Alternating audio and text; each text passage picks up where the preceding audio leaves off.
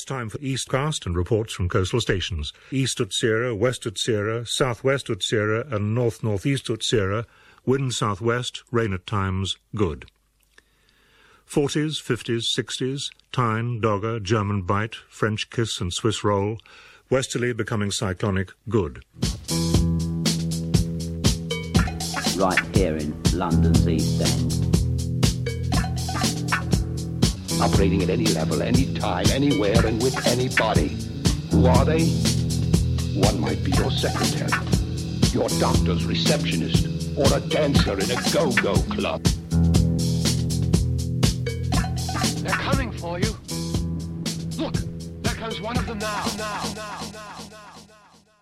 Hello and welcome to Eastcast here on Resonance 104.4 FM. We're here a little earlier than usual to hear about the arts, the culture, and the people of East London.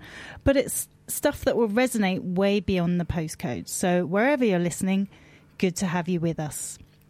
I'm Pearl Wise, and I'm here with Anna Xavier, who's back with us. Hi, Anna. Hey. and a new recruit, Katie Haler. Hi, Hi. Katie. Hi. And Julia Lorca, who will, who's been with us for a few months, but it's her last show. Yes, I'm moving to the Netherlands for a new job, which is quite exciting for me, but I'm going to miss London so much. Anyway, enough about me. Poet Salena Godden was supposed to join us live in the studio tonight, but unfortunately she had to postpone. More about that later. And hello from me, I'm Katie. I'll be introducing you to mechanical techno and a hack space that specialises in music. Well, hello. It's really good to be back. We have a musician and Azad joining us in the studio for a live session. We'll be delving into the Italian art of the 70s and hearing about male identity. To be honest, in school I thought poetry was either childish or ancient. I really wish someone had introduced me to more contemporary poetry back then, so that I had known earlier about all this ranty punk poetry out there. One shining star of London's poetry scene is Salena Godden, and I'm constantly impressed by the vari- by the variety of her works and her stunning performances. As Salena unfortunately couldn't be with us tonight, we're going to play one of her poetry performances. Here is My Tits Are More Feminist Than Your Tits. My tits are feminist tits. No, my tits are more feminist than your tits. No, my tits are more feminist than yours. No, my tits. No, my tits. No, my tits. My tits are gay tits. My tits are lesbian tits. My tits are minority tits. My tits are black tits. My tits are more black than your black tits. My tits are the feminist black tits. My tits are trans tits. My tits identify as women's tits. My tits have no say. My tits have no voice. My tits have no choice. My tits have no vote. My tits have got no space to be tits. Tits are more feminist than your tits. My tits are more feminist than yours. No, my tits are more feminist than your tits. Her tits, my tits, your tits. Her tits are good tits. Her tits are productive tits. Her tits breastfed her babies. Her tits breastfeed in public. Her tits are leaking milk. Those tits are disgusting tits. Look at those milky tits. Look at those tits. Look at those tits. Her tits are childless. Her tits are just for titillation. Her tits are fake plastic Shame boob job tits. Her Shame tits are naked tits. naked naked, tits. naked booby tits. Shame on her tits. Her tits are aging badly. Her tits were legends. Her tits are Scientology tits now. Her tits were seen drunk in public. One tit popped out. I could see some side boob. Side boob. I could see some side boob. Side boob. Did you see some side boob? Side boob. Can you see some side boob? Side boob. What the fuck is side boob? Side boob.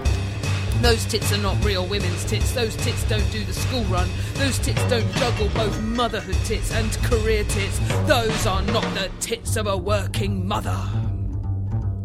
Those tits are active tits, positive and sporty tits. Her tits are running a marathon for cancer and tits. For cancer and tits, let's support the tits. For cancer and tits, let's support the tits.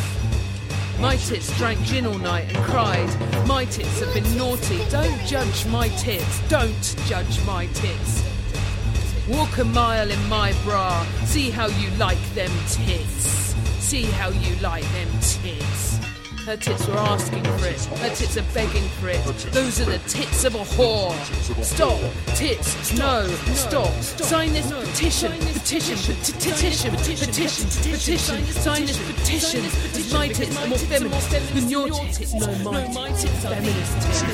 Bitch, bitch, bitter tits, cunty tits, subsweet tits, anti tits, anti tits, anti tits, resting, bitch, tits, resting, bitch, tits.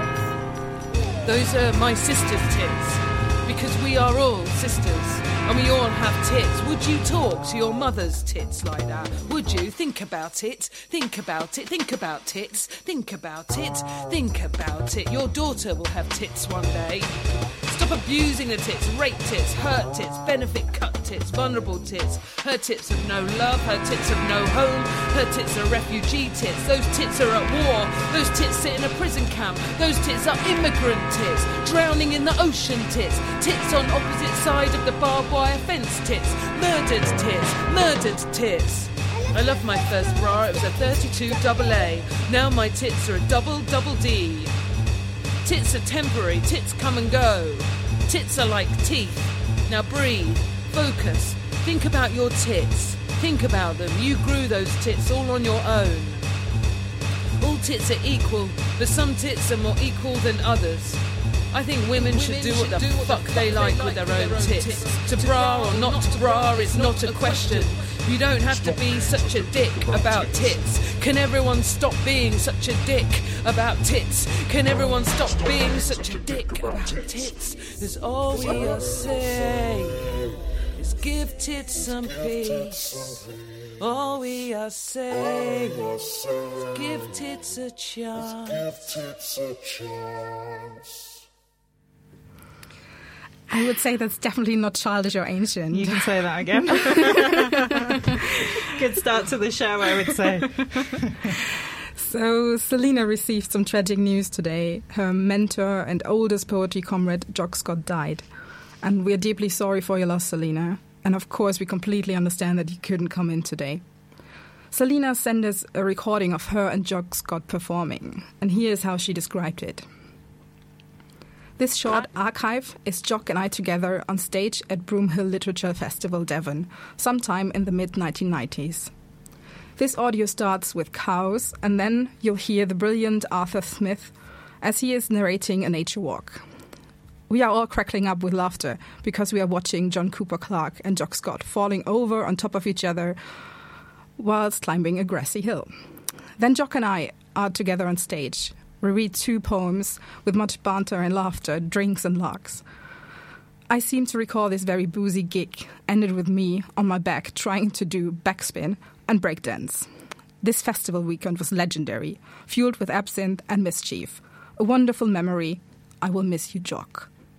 I pickle my beef with saltpeter.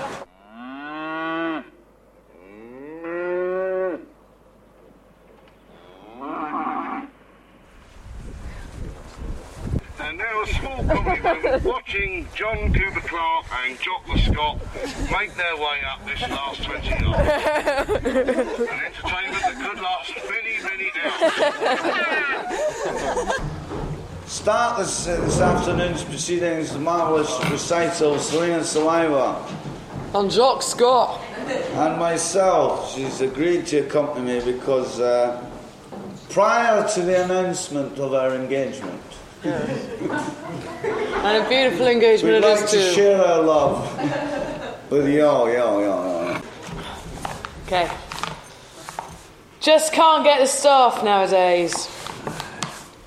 She wasn't very nice. She had eyes like wood lice. She wasn't very nice, da Had eyes like wood lice, da She wasn't very nice. She had eyes like wood lice, grey with legs spindled and splayed, thick, clumped with mascara. At least her lashes got laid. She wasn't very nice. She had eyes like woodlice, with a face like a slapped ass. Even her pita bread tits wouldn't speak to each other. Clambering to separate each of her bad tempered tits, edged underneath the dank, damp armpits. She worked behind the bar, pulling pints and faces, turning heads and stomachs, with her come to sick bed eyes, edged in scarlet red, like a ladybird found dead. She wasn't very nice. She had eyes like wood lice, with an arse like a violent baboon and the posture of an elderly hunchback. That pub was suicide central.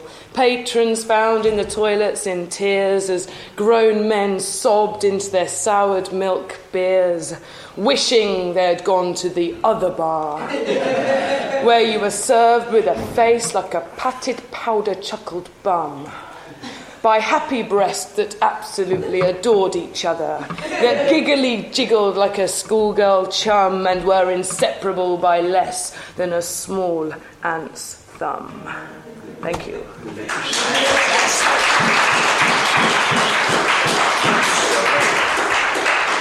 Absolutely fantastic. No wonder I'm crazy about the guy.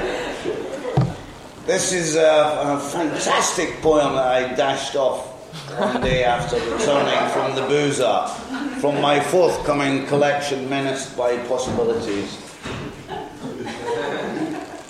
which will probably never see the light of day until I'm passed away. The University of Texas buys all the rubbish that I write. You know they'll publish our letters, Jock. They might not publish our poems, but they'll publish I publish keep our them letters. all. I keep them all, darling. The only thing that keeps me going is your letters. Slag. It's called uh, Three Furies Mourning at the Base of the Crucifixion. I met you just when I'd stepped off the straight and narrow. But luckily, I fell into your arms. Happy to give up the pointless struggle, I willingly surrendered to your charm. You could see I was unhappy, you could see I was in pain. You loved me like a healer, not just once, but again and again. But all the happy days did not prepare me for the day you led me up the garden path. Looking back, I should have seen it coming. I remember that I had to look away as you coldly blotted out my cut dismissal. I replied, Is that all you've got to say? A cloud burst in the sky as I asked you why. That's when I began to cry. What I needed was a hanky, but all you gave me was a tissue of lies. Your beautiful smile concealed underneath the horrible fact that you were lying through your teeth. Now you don't seem to have a good word for me. I spend my days just smoking and sitting and doing my knitting, waiting round for the postman to deliver letters that you haven't even written. I'm reduced to sitting round for 16 hours in the vain hope that maybe you will call. What a massive disappointment. Just another girl after all.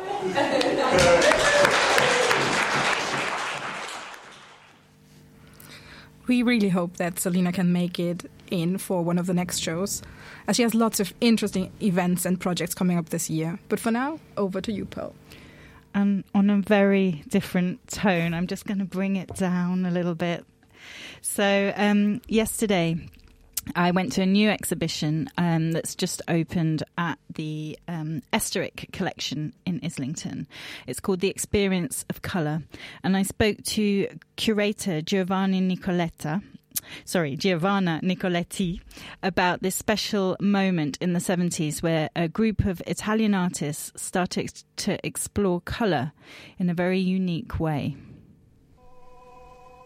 Aldo Schmid, Luigi Senesi, Mauro Cappelletti, Aldo Schmid, Gianni Pellegrini, Giuseppe Wenter Marini, Giuseppe Velli, Gianni Pellegrini, Giuseppe Wenter Marini. This exhibition is a, a, little part of the Italian culture. It will be a little bit of surprise if they let just the color speak without any interpretation, because there are no interpretation, it's just really color, the purity of color, and is something that maybe can help to see our life in a different way, just be immersed in the experience of uh, art.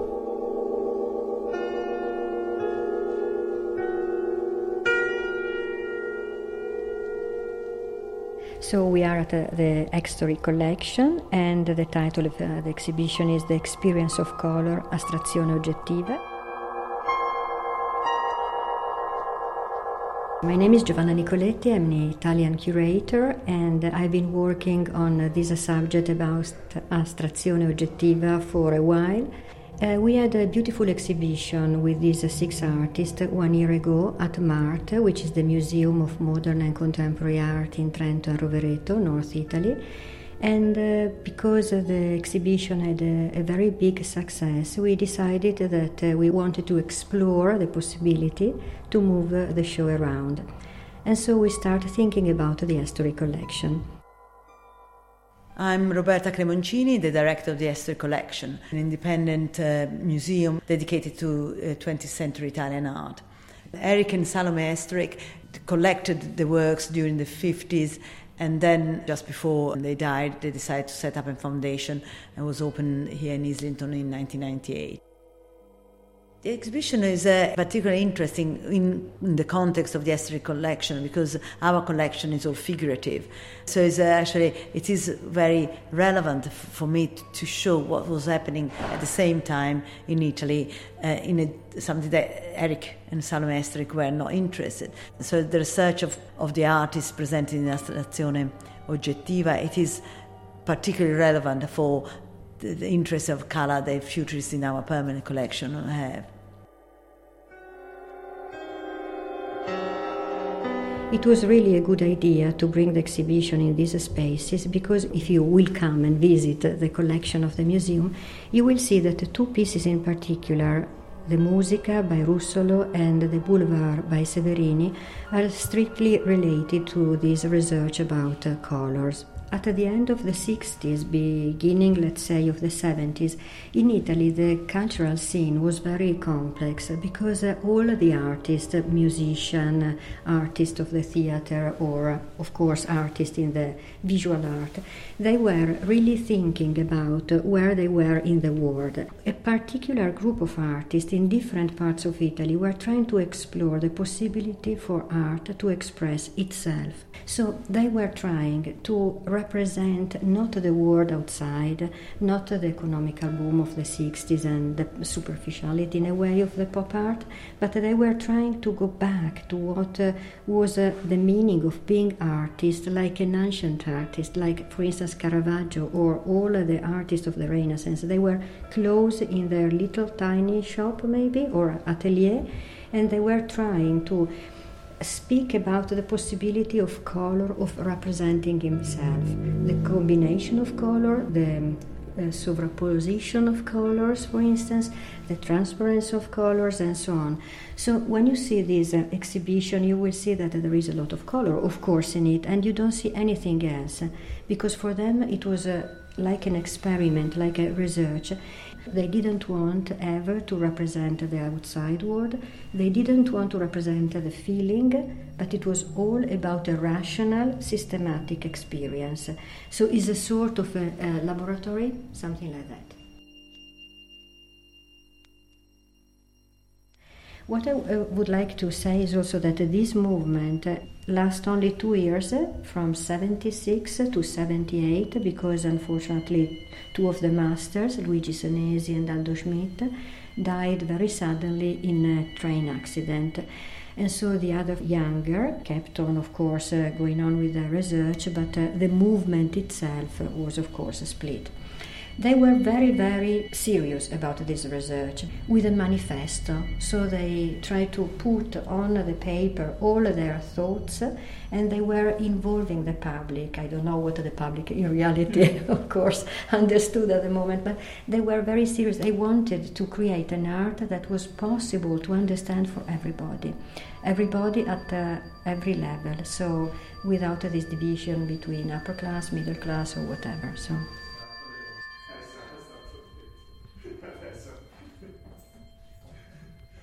Should we have a look at some of the paintings? So let's go into the gallery. Thank you. Can you describe for us what we can see? Maybe I, I think it's uh, interesting starting from the two masters. We are in front of Aldo Schmid, and uh, we have uh, three paintings near one next to the other because they were considered to be like a, a cycle. So you can see that from, for instance, one uh, part of the uh, canvas you can shift to the other and then to the other again because uh, this artist in particular was trying to create really um, a universal form through the color is of course all a combination of colors. For instance, you see the red and the green that are uh, complementary colors, and the orange and the blue are the same. And so he was trying to create this combination of color that, in a, in a way, they set different parts on the canvas, but they are strictly related to each other, and they can transform themselves in something else. Maybe there is a, a, sort of spirituality in this art because, of course, you see something that uh, is going on when you look at it. Aldo Schmid gave a lot to this group, uh, and uh, because also at the end of his career, I know that uh, he died very young, but uh, he was working on a special work, and it was made by uh, 720 pieces and every one, every paper was, um, of course, uh, full of color. But if you look at this work altogether, it's like a box. For him, it was uh, the possibility to express the gathering of all the color in the universe, and at the end, you discover the colors are non nero, not black. And when you look at all this uh, work put together, it's like a box, it's like really a conceptual piece of art uh, where all again the possibility of uh, experimenting color and also sensation is all together.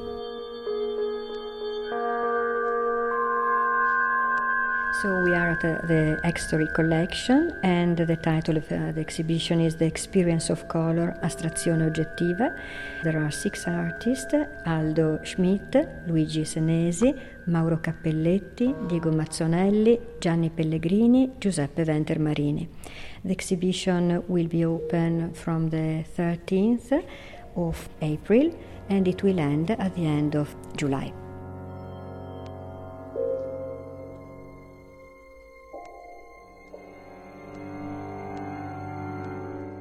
So, if you've never been to the Estorick collection, um, I highly recommend a visit as it's such a lovely space and a very good place to impress a date, I would say. Yes. So, Oh, yes. Oh, good news. Well, people check it out. And now we're delighted to welcome to the show Ingri- uh, Greek English singer songwriter Anna Zed. Hi, Anna. Before we find out a bit uh, about your career and about you, um, what would you like to play? Uh, I'm going to play one of the songs from my upcoming EP, and it's called Under the Water. Right, take it away. Thanks. Thank you.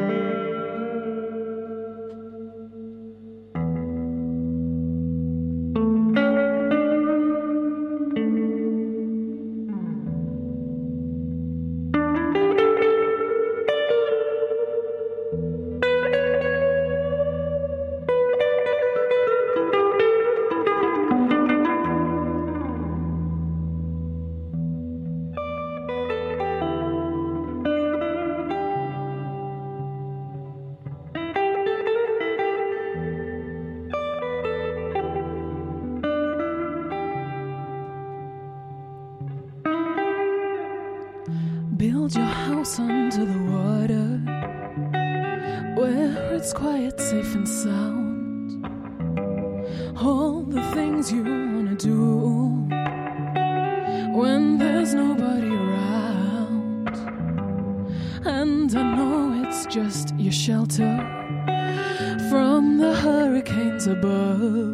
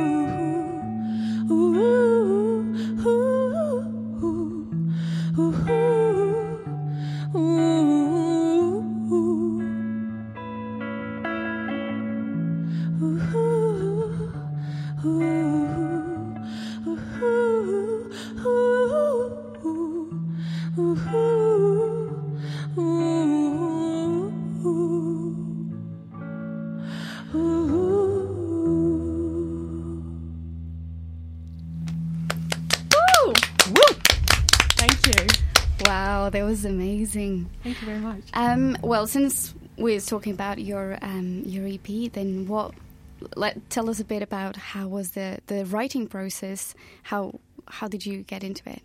Um, well, the whole EP, I'd say the theme of the EP is about me reclaiming myself. Um, I came, I was in a really, really dark place, and those songs, everything in my life was changing, everything was in transition, and so that was also a lot of fuel for writing songs and creativity. And um, so, yeah, through pain and through difficult times, um, these songs emerged. And I'd say so, not all of the songs are kind of about me experiencing difficult times, but also about the beauty of change and transition.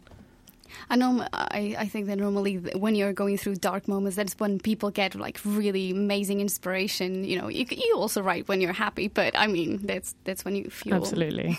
yeah. And um, talking a bit about your inspiration, um, your Greek roots clearly inspired your your music start. I. Yeah, yeah. I mean, my musical journey has gone. I've been to so many different places in terms of genre, but um, my first inspiration was when we moved to Greece. I was ten years old, and um, I heard Greek bouzouki music um, for the first time, and there was a guitar accompanying, and it was um, to Greek dancing, and I was just blown away. And um, I immediately asked my mum, "Can I please have guitar lessons?" And um, so, yeah, the first things I learned on the guitar were Greek folk music, and um, so yeah, that's played a huge part in my musical upbringing. It's amazing.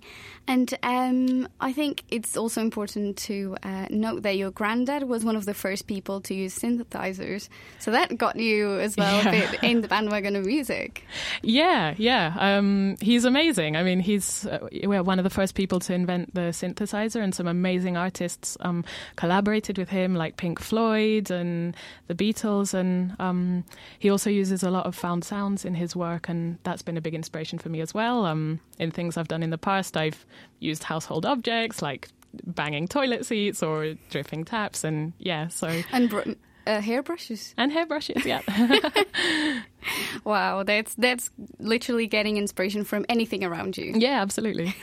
and um, before the show, we were talking about um, even your music um, route. You were saying that you were the only female in the uh, in class uh, Oh, in, your university. class? Um, yeah, so at the moment I'm studying ethnomusicology, but before that I was doing a degree in guitar and um, at the Institute of Contemporary Music in London, and um, that was a very strange experience um, because. I was the only woman in a on a degree course of about like 300 men, and um, so that made me very aware of being a woman in a male dominated industry. And you know suddenly a lot of things became about the fact that I'm a female guitarist as opposed to just a guitarist. And um, so yeah that's something I'm always very conscious of um, throughout my musical career. Mm, Okay, that's that's something that you should you should be using that to inspire other uh, pe- female that want to get into uh, female guitarists. Yeah, for sure. Um, I think it's important. You don't see very many female session musicians, for example, and I think it's really important. Um,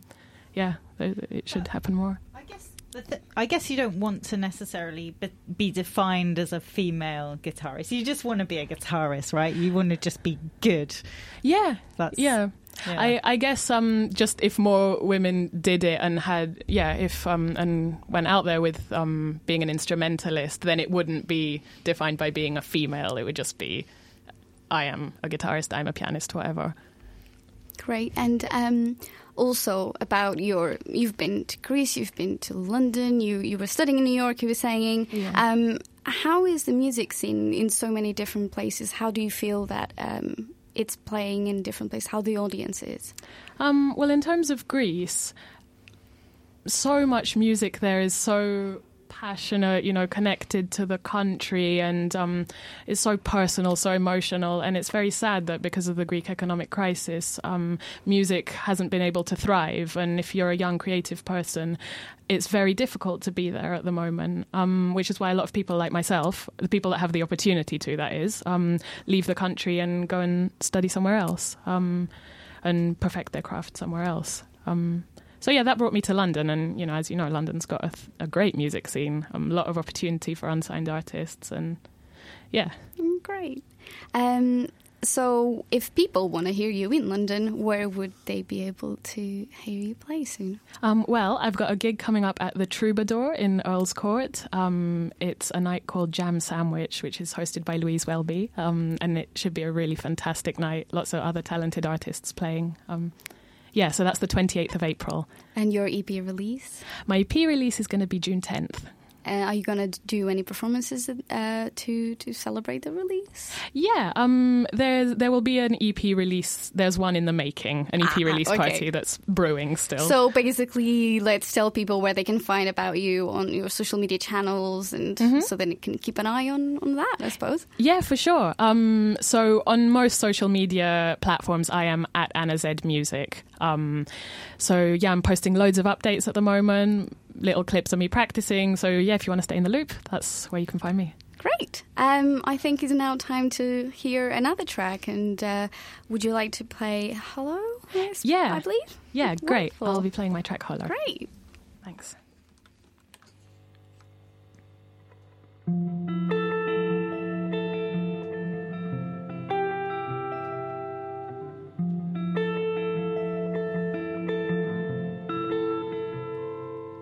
And I've been thinking about the moment it happened. I wonder what was on your mind.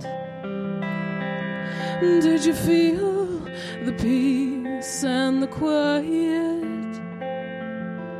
The silence you had tried so hard to fight.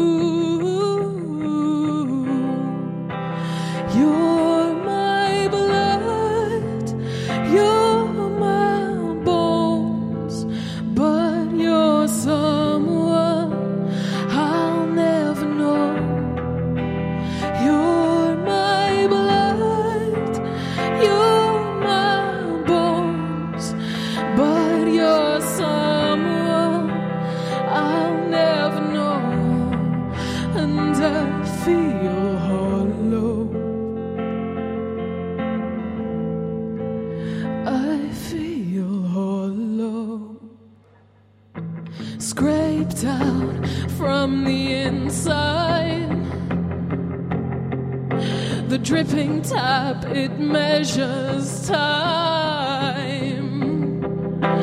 I don't think you gave up. Oh, I think you were strong enough.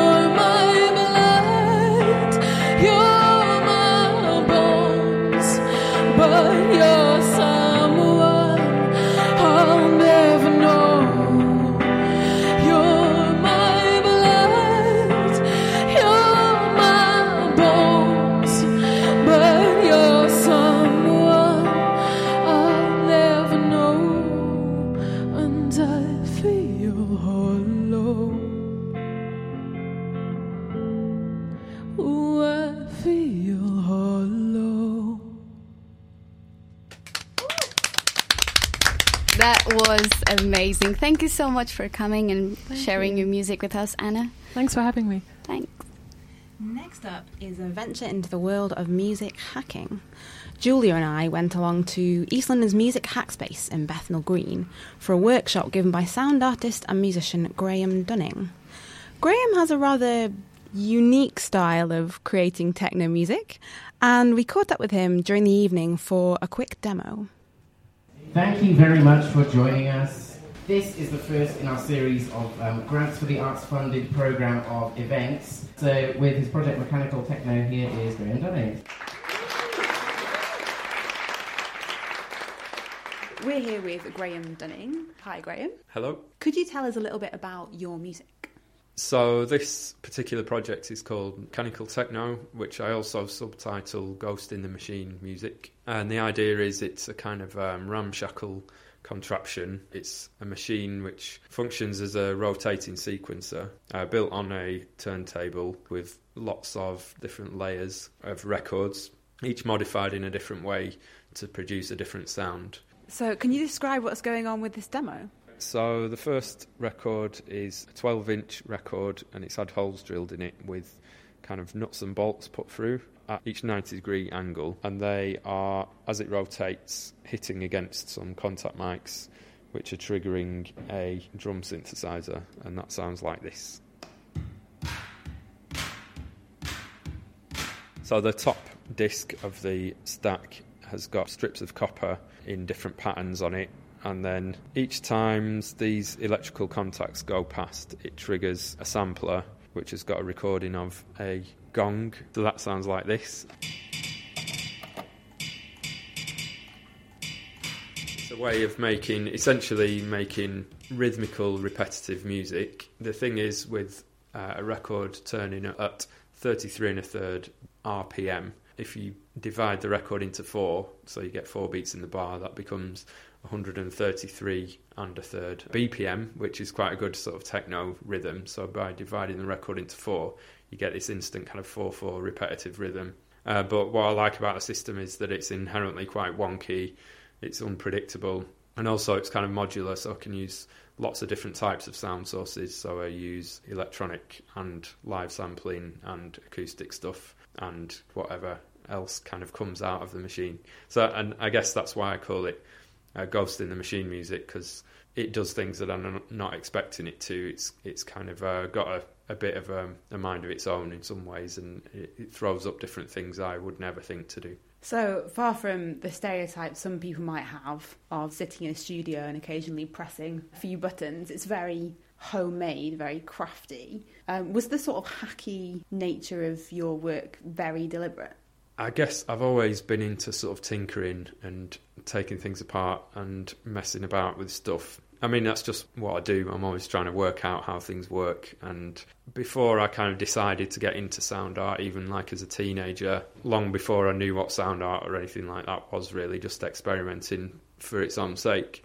I do understand why people sometimes think that kind of techno or electronic music uh, isn't as handcrafted as, as what live musicians do. But then I think like some of it feels like it's more design than it is art, which is partly because it has a purpose. You know, it's it's intended for making people dance. There is a huge amount of craft in it, and there is a huge amount of sort of sound design involved in a lot of it as well. And it's like with anything, there's lots of good stuff and lots of rubbish as well some of the setup you talked about earlier is quite like playful and quite creative and other bits seem quite scientific. What's the balance there? Are you purposely making it quite scientific? It's kind of through chance really. So i happened upon the retort stands through a friend of mine bringing those into the setup it just gives it this kind of mad scientist laboratory feel. So yeah, I guess I wanted to sort of play up on that a bit, and so then using glass scientific prisms as part of it. I mean, I considered wearing a lab coat to do it with, but thought it was a bit bit tacky in the end, so I decided not to.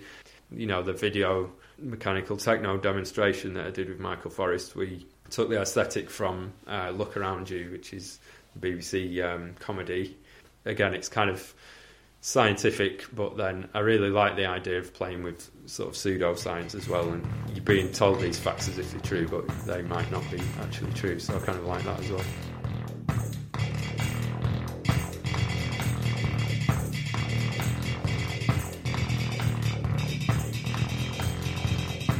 As a record collector myself, I'm thrilled and shocked at what he does to mutilate these slabs of vinyl. I love the science lab look. And I think most of all, I, I really love the way that he describes his practice as emerging from his playful experimentation with the medium rather than having a, an overall design before he starts. I think that's really exciting.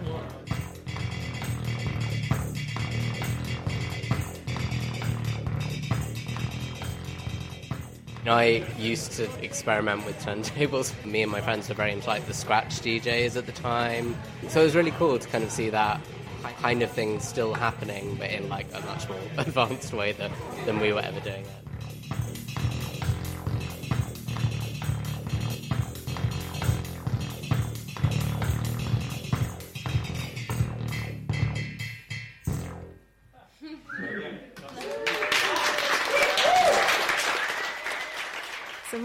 Enjoyed Graham's demo at the Lime Wharf last week, and it seems like hack spaces are popping up everywhere right now. But one aspect that distinguishes the music hackspace from other places is its speci- specialization on music.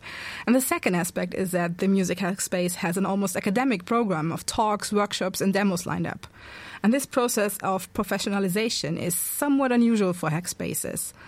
We went to find out more from program producer Tadeo Sendon and composer in residence Jack James. The Music Hackspace is an organization that provides a space and a platform for artists to come together and share ideas about sound art, music, music technology, and anything that they're interested in. The collective has been existing since 2011 throughout that time, it's changed from being a small hackerspace run by a group of volunteers to a more detailed and organized program of content and activities. We're now running through Grants for the Arts funding. Our goal is to have an extensive program of workshops and artist talks. And then there's obviously our artists in residence and composer uh, residency program called Embedded. So we're here with one of the artists or composers in residence. Jack James. Jack, could you tell us a bit about what you do here? So I'm thinking about hacking as a kind of political act in relation to everyday objects, in relation to how you could maybe change little behaviours or domestic technologies that people come into contact with every day. There's a, a local custom or practice of uh, parking in this disused area. On the Oval, there are three people who live there in vans, and there's 10, 15 abandoned cars and then every day there's maybe 20 to 30 people who commute and everyone parks each other in so everyone puts their mobile phone number on the windscreen so I found that quite exciting because it was like you're using this relatively new piece of technology, which is the mobile phone, and that this requires people remaining relatively local.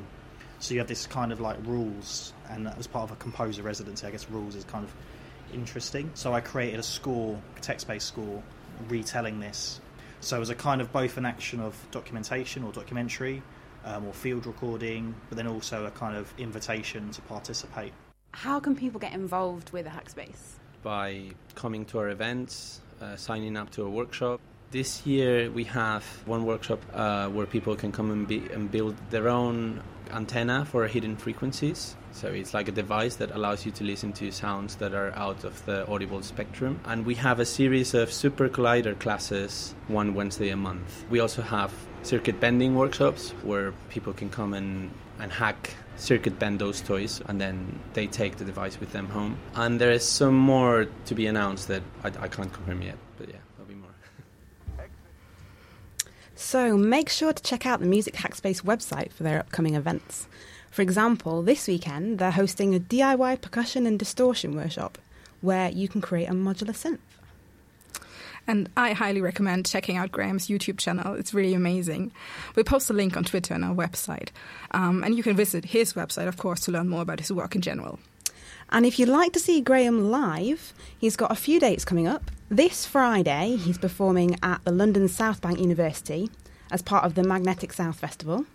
On Wednesday, the 20th of April, he'll be performing at the Flatpack Film Festival in Birmingham with a workshop on the Thursday. And on Sunday, the 24th of April, he's doing a jazz improv set with artist Mark Brown at the 100 Years Gallery in Hoxton. Thanks, Katie. Um, I really love the actual space at um, at Lime Wharf. It's it's such a nice kind of place to be in. It doesn't feel like you're in a kind of techie place. It feels quite comfortable and, and nice. So um, even if you're not that kind of tech, technically inclined, I think you can just go and hang out and, and listen to the talks and um, you know, experiment. I think it's it's such a great project. So um, you've been listening to Eastcast on Resonance 104.4 FM. Don't forget you can get in touch with us on Twitter and Facebook at Eastcast Show, and you can listen again to our interviews, our music, online on iTunes and at eastcastshow.com or sign up to our monthly newsletter to get all our audio news straight into your inbox. Now, this has been a regular feature. Um, propaganda is a live event that takes a big issue that's floating about in the zeitgeist and attempts to pop it. So last month um, in the book club Shoreditch basement, uh, we it was packed out while we explored the question: Are lost male identities the key to modern femi- feminism? Here's the podcast from the event. Freedom of thought. The time is not yet. Let us pray that it never happens. Can't we agree that capitalism is an economic system? A system for the production and distribution of things we need and want? If you treat her right, she might make you a darn good employee. What's the answer? Is it money or is it magic? It defies any code of morality. Let me be clear. Dear man. Took me a while to learn what that meant.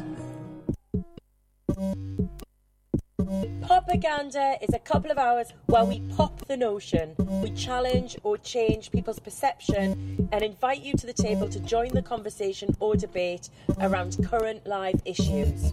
This propaganda is Lost Male Identities, the key to modern feminism.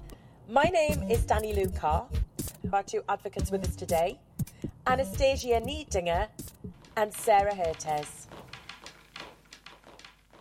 For most of the century, men derived their sense of manliness from their work. That was what was meant by being a man, their kind of breadwinner role. And now it seems that men in many economies are stuck. So, Sarah Hertes is a French humanitarian worker and a freelance journalist. I think, from an international development uh, perspective, the way we've seen women economic empowerment and also in mainstream media has been very simplistic because we often think that we'll empower women and all men will fall in line. I'm not saying, you know, men are the new victims in this kind of gender b- debate. And also, that's a pendulum we too often get stuck in.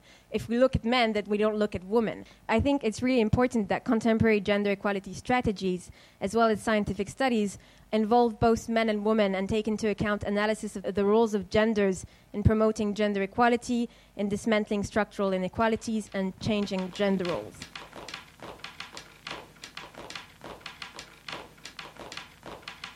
Gender fluidity is covered so extensively in the media in terms of fashion and sex and this peacocking, how you behave and what you wear, but nobody's talking about gender fluidity of the mind. Anastasia advocates the uptake of mindfulness, empathy, gender fluidity by both sexes. Her theories are illustrated in her project Gender in Utero, which is a portraiture study of androgyny of the mind and the study of its psychological benefits. The reason I'm doing this is because the definition of androgyny seems to be lost these days. Androgyny is more than just appearance, it's not just about the fashion and the commodification of androgyny, and it's not just about fluidity of sex, which can alienate a lot of people from experimenting with their own gender. This hacking gender movement might allow us to get the most out of being a man, a man who can relate with a woman, experience other parts of your identity color wheel, and again, provide that quality introspection before you start engaging in feminist or otherwise discourse. I'd just like to stress the fact that we should avoid the kind of binary construct and be much more flexible in terms of identity and what it means to be a man can be so many different things and try to avoid the stereotypes. People, whether we like to admit this to ourselves or not, we need incentives to change and we need incentives to believe in something that we read online a way that I've decided to, to tackle that is through the project actually offer people knowledge about their own right brain, left brain thinking, the psychological studies that have been done since the 1960s, 1970s about the benefits of androgyny in daily life. So, actually being able to know about the tangible effects. We all have our public persona. My public persona leads me to be uh, seen as a, a woman, and my political party, therefore, is woman. But uh, for instance, I have a hashtag which is mistaken for a man uh, because it happens to me all the time. And the people who do it are then horrified when I speak because although my voice is low, it's not that low. And they, and they, are, they are horrified and embarrassed, and I'm fine with it because I don't. I don't look out at the world as a woman. I look out at the world as a person, and I never understood gender. When I was small, I, I, I, thought there was some kind of box you ticked at a certain age that said, I, I think I'll try being a bloke or I, I think I'd like to be a woman. And it didn't happen, and then time went by, and then clearly I was going to be female, and so therefore I went, oh, okay. But a lot of the time, for me, that's not how I perceive myself. So I think a lot of my growing up and a lot of my earlier life, if you like, was me going, can I be on the inside of this political party called woman? Or, or do I perceive myself as other? Should I be standing up and saying, actually, I am a woman? And that means that I can be powerful and strong and angry and obnoxious and delicate and soft and all of those things.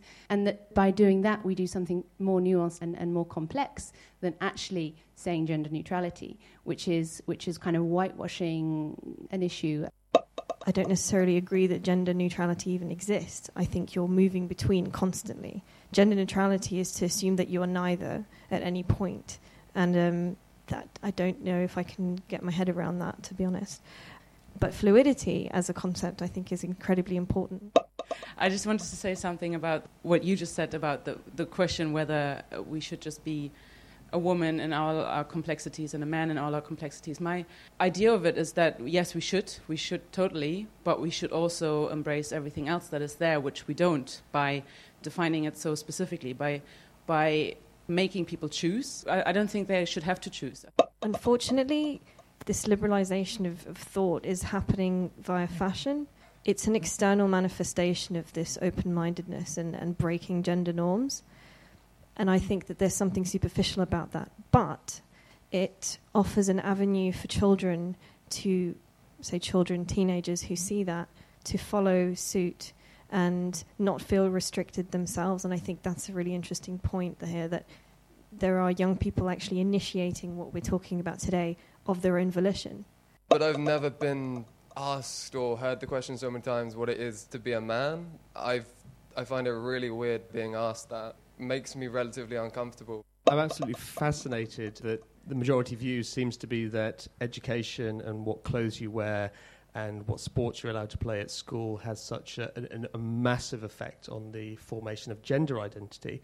However, how on earth is it therefore not the case that having a penis or a vagina is somehow not incredibly important in terms of how gender is constituted. And we mustn't forget that in the UK, or in, particularly in Scandinavia, where I've reported on gender neutral schooling at nursery level and stuff, that this is a very, very privileged and an advanced conversation we're having. One of the things that comes to mind about this is the, the sort of fragility in masculinity. There's, men tend to be always trying to prove something. Yeah, I think it's also there's been spaces for women and girls to discuss notions of femininity, what it means uh, to empower themselves, but not so much for men and boys. You know, a lot of the programs that we do on the field have small groups of men and boys discuss what it means to be a man and, and then breaking away from that stereotype and expressing their fears. If they can start to express their fears, then already there'll be better outcomes for these programs in the long run. To a certain extent, identity seems to be claimed or proclaimed at a time when only that identity has become under threat or under crisis. So you see then that, that actually those, those people who are extremely privileged don't even have to claim an identity because it's just that that is what's expected and that, that's the norm. When I was invited to speak here, I talked to my friend and, and I was saying to her, but isn't this whole thing already a, a previous issue? I mean, because in the development world, I mean, we talk about this from years now. So uh, it's funny when you all say, you know, that uh, we're in kind of a bubble and, and almost like it's a secret society and this is a very controversial issue and we shouldn't uh, talk to uh, people outside because in my world, these are notions that we talk about every day and uh, these are issues that we tackle in lots of different countries, in lots of different communities. So it's funny to see that here in London, it's a very controversial issue. When we're talking about a genderless future, is anybody actually asking why?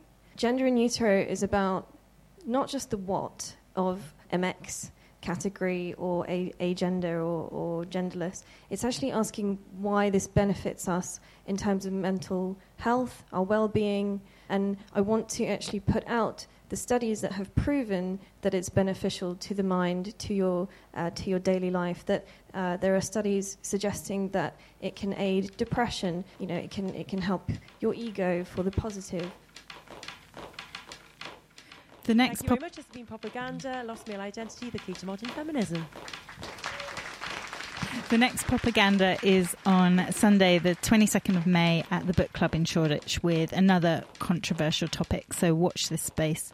Wow, it's time for us to say goodbye already. We've been Eastcast. We'll be back next month with more sounds and stories from the East. And we'll leave you with a tiny extract from another track from Anna Z, um, who was in the studio earlier. And this is Burn Me Down. So good night and thanks for listening.